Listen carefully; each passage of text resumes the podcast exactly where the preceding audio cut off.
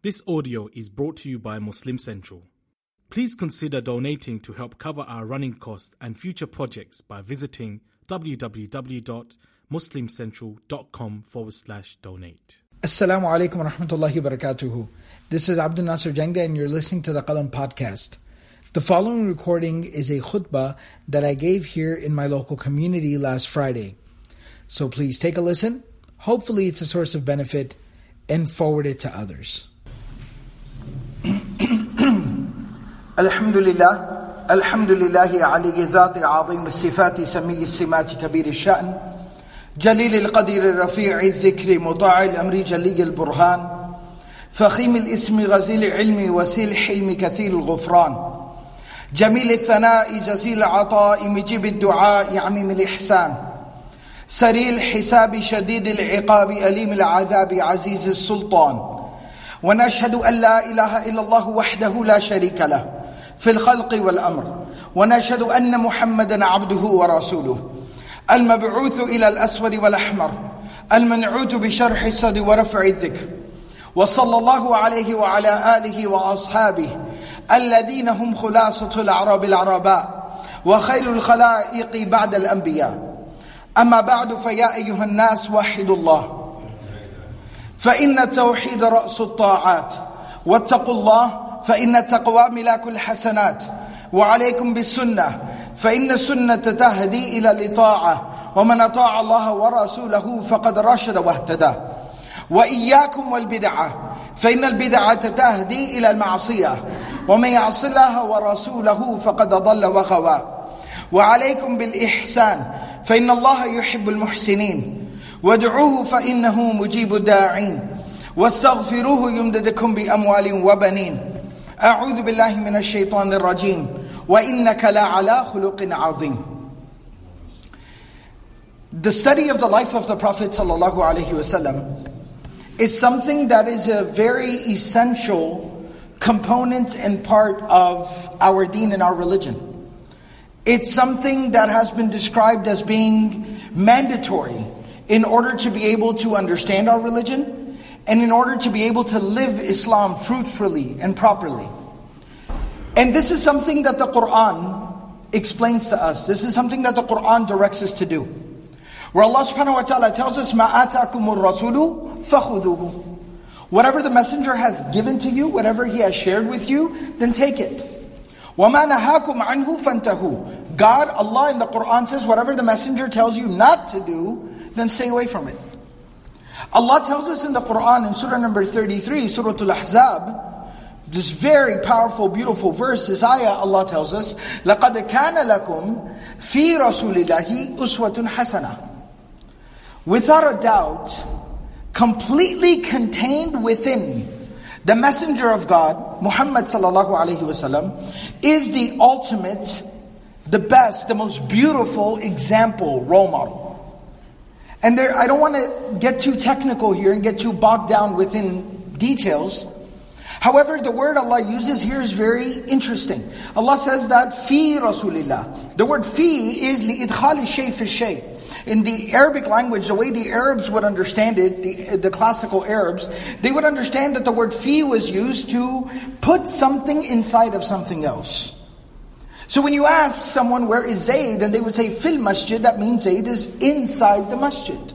Not outside, but inside the masjid. Not near the masjid, hawl al masjid, and there'd be a lot of different ways to say he's near the masjid, he's standing outside the masjid. But if you said fil masjid, he's in the masjid, that means he's inside the structure. So here Allah is saying uswatun hasana, the ultimate example, the most beautiful role model, is found contained within Rasulullah sallallahu alayhi wasallam. And so th- what this tells us is that the study of the life of the Prophet is something very, very important. For us to be able to observe the Quranic guidance, the Quranic principles that are laid out for us, these universal, timeless gems and pearls of wisdom, how can we practically apply them in everyday life? Well, the Prophet demonstrates them. And so when we look at the life of the Prophet ﷺ, this is going to seem a bit of a sidebar, but I'd like to share this just as a thought. I was thinking about this this morning. that a lot of the presentation about the life of the Prophet ﷺ, unfortunately, due to a couple of factors, the primary amongst them is due to our desire for brevity. We are, obsessed, we, we are obsessed with consolidating and summarizing everything today. Nobody's got enough time to read a book anymore. We just want the cliff notes. Nobody wants to sit down and actually go through a class. Somebody just wants a summarized, you know, uh, uh, a summarized presentation. No one's got time for the presentation. Everyone just wants to see the bullet points and notes. We, we're obsessed with just consolidating and summarizing everything. While on the flip side, entertainment continues to get longer and longer and longer. We don't seem to have a problem with entertainment taking up more of our time. But education, knowledge, understanding, we, we, we even argue as if we have some type of moral high ground. Why? well, why can't you make your point in two minutes? So this is a problem. And so because of this obsession with consolidating everything, the life of the Prophet a lot of times, the most people know about it is a little book maybe they read, particularly folks maybe who are from overseas, there's the Islamiyat subject that you studied when you were a child, when you were in school, or even our children here today. I remember myself in Sunday school going through a small little book. And it basically summarizes the life of the Prophet and the picture that you get is that he was born, and he grew up, he got revelation. There were a couple of tough experiences there. There was Ta'if and the boycott and things like that. Then he moves to the city of Medina. And then there's a bunch of battles, and then he passes away. That's the life of the Prophet. And there's the problem lies therein. We don't really understand. We're not really getting any practical guidance. And then somebody sits down and then philosophically argues, well, how is this beneficial? Well, we didn't really study how the Prophet lived the Quran, did we? He just went through a cliff notes of what his life was. A rough outline. Here's the highlights. Whereas we watch the whole game, but when it comes to knowledge and education, we just want the highlights. So that becomes part of the problem. But when we delve into the life of the Prophet you see how لِتُبَيِّنَ لِلنَّاسِ مَا نُزِّلَ إِلَيْهim. Allah in Surah number 16 tells us that the job, the responsibility, the job description of the Prophet ﷺ was وَأَنزَلْنَا إِلَيْكَ الذِّكْرَ لِتُبَيِّنَ لِلنَّاسِ مَا نُزِّلَ إِلَيْهim. That this Qur'an was sent to you, O Muhammad sallallahu alayhi wasallam, so that you can show the people how to live what has been given to them. This Qur'an is a gift from God. But how do you live it? And that's what your job is to show them. So now, the Prophet ﷺ, there's two things I'd like to kind of touch on today. Number one is, the Prophet ﷺ had what we would describe as an impossible task.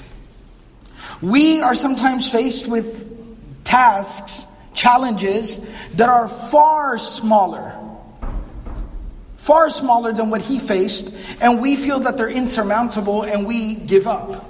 Look at the task that he was charged with. He was given divine guidance, revelation, the Quran, at a time when the world was plunged into total absolute darkness and ignorance. And he was told, وَمَا أَرْسَلْنَاكَ إِلَّا كَافَةً لِلنَّاسِ You have to bring all of humanity out of this darkness to light. That's your job. It's you versus the rest of the world. Such a difficult task. How did he approach this? How did he make some headway? What was his strategy to overcome such great odds? How did he overcome not just being opposed by people, but being opposed by his own people? Where his own uncle Abu Lahab slanders him, curses him, throws rocks at him, and, and, and discredits him. How do you overcome that? That's the first question. And then the second question is, eventually at the life of the Prophet, at the end of the life of the Prophet he finds himself, now on the flip side, he finds himself in a position of power. He has the power now. How does he handle having power? After having been the oppressed, and now that he has the upper hand, how does he conduct himself in that situation? And between these two experiences, sometimes you'll find yourself overwhelmed. You'll find yourself as the underdog. You'll find yourself in a difficult position facing a challenge. Or you'll find yourself with the control, with the power, in a scenario, in a situation. And between these two experiences, that's what we call life. Practically speaking, that's what life is. You're either at work at the mercy of, you know, a terrible boss, and at the same time, you are a supervisor where you are overseeing other employees. So, how do you make sure that you don't channel that negative energy that you're developing by your boss coming down on you so hard and channel it into now making the lives of your subordinates miserable? You maybe are dealing with some challenges at home. Maybe there's some difficulty with, you know, elderly parents. And there's a lot of difficulty, a lot of challenges, a lot of frustrations. I'm being very honest. Things become difficult. But how do you not channel that, develop that into negative energy and then challenge that into now yelling at your own children all the time and making their lives miserable? You in society, we right now, Islamophobia, we're dealing with everybody targeting us, talking negatively about us, speaking negatively about us. If the situation flips tomorrow and Muslims rise to a position of prominence, or now the ire of the community is turned on some other segment of the community. How do we not join the fray and then pile on? These are very essential questions, and if you look at human history, this predicament has repeated itself. You will find that more often than not, the oppressed eventually became the oppressor. The same ones who fought the power became the ones who went crazy with power. Our history, human history, is full of this, and Muslim history is no exception to this.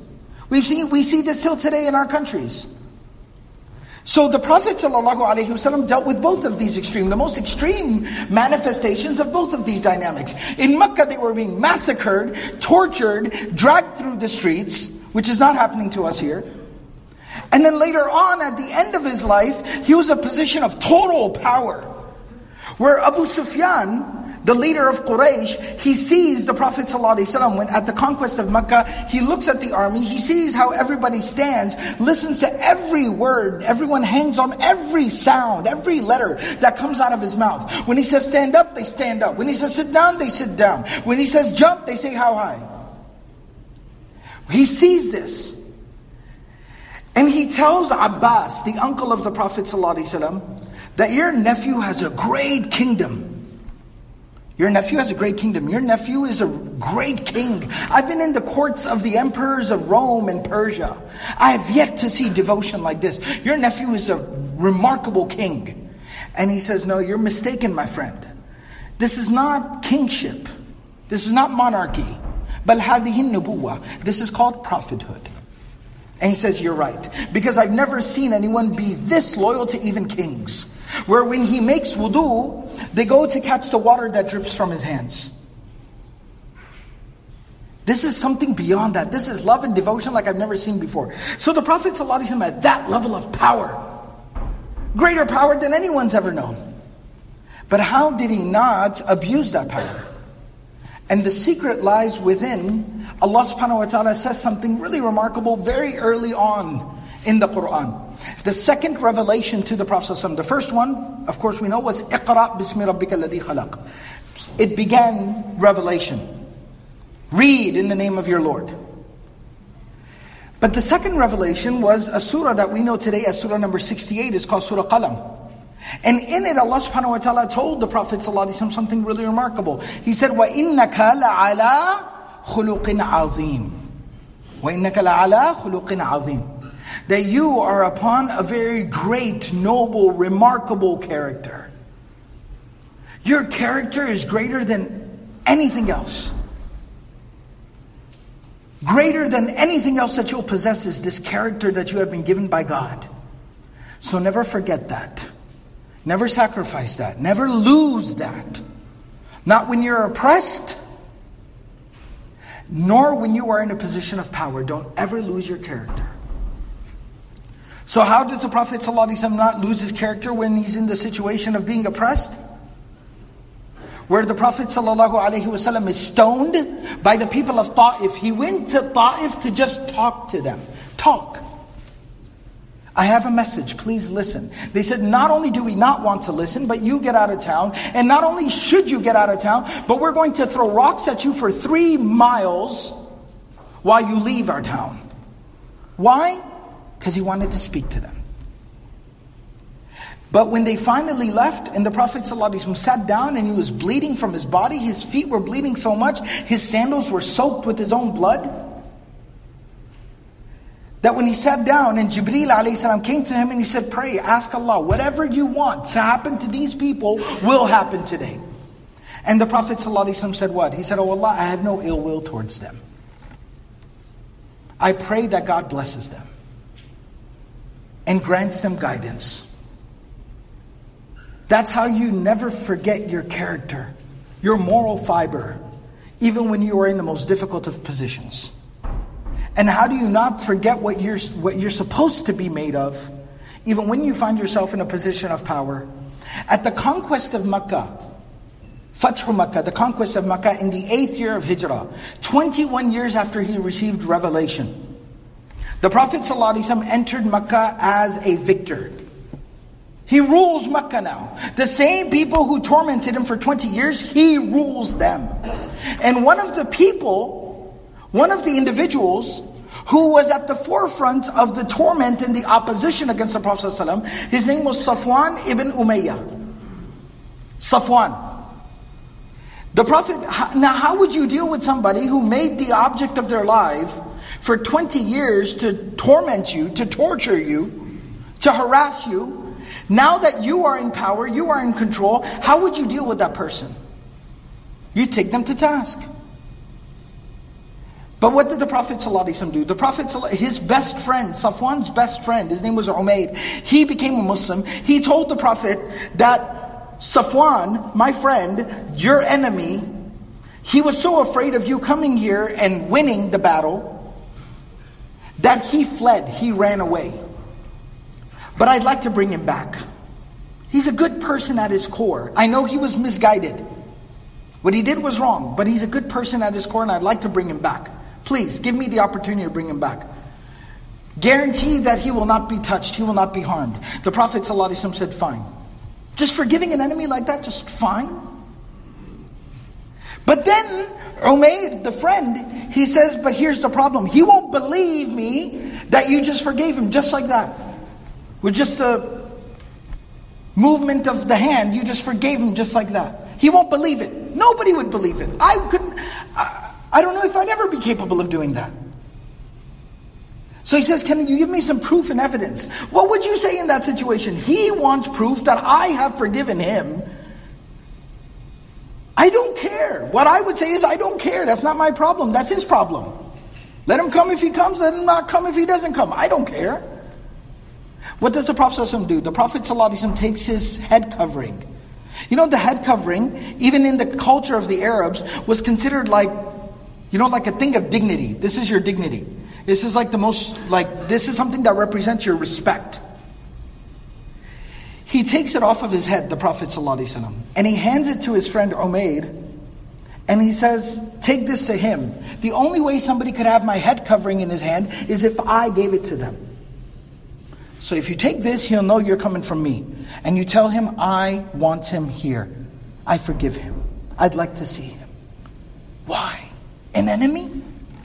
And when Umayd goes to him and he tells him, Come on, friend, come back. He's like, No, no, no. He's like, The Prophet forgave you. He goes, You're lying. How could he ever forgive me? And he shows him the hat, the head covering, the imama, the turban of the Prophet, and he says, Look, I bring it to you.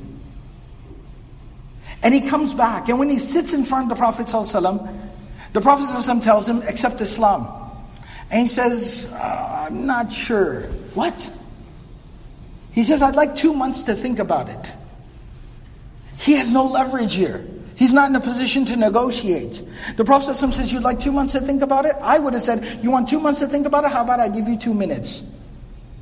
The Prophet said, You want two months to think about it? I'll give you four months. Take your time. And in the meantime, you're welcome to live here. Be at home. Be with your family. Where does that come from? Such compassion, such generosity. And the story goes on. There was a following battle after that called the Battle of Hunain. Safwan was a very wealthy man and he was like what we would call a gun collector. He had a whole shed and a whole armory full of weapons, enough weapons to equip a 100 soldiers. The Prophet ﷺ asked him, he said, We're going for battle. We need extra weapons. Would you mind us, would you mind loaning us your weapons? We need them. He says to the Prophet ﷺ, ya Muhammad? Hey Muhammad. He doesn't call him, O Prophet of God. Hey Muhammad, are you forcefully taking my stuff? Aghasban? You're trying to take my stuff? The Prophet says, La, no, no, no, no. He says, no, no, I just want to borrow it and we will fully return it to you and we will compensate you for any deficiencies in the equipment. He says, okay, take it. They take the equipment. When they come back from the battle, some is damaged, some is missing, some is broken. So the Prophet has them survey all the equipment, calls Safwan, and he says, We surveyed the equipment, here's all your equipment back, but these things were broken or these things were lost. And I'd like to compensate you for them, so please tell me how much that would be. Bill me, invoice me for the for the shortcoming. Now think about generosity after generosity, humility. The Prophet Sallallahu Alaihi Wasallam is the king, he's the ruler. He could have said, here's your stuff, take it or leave it.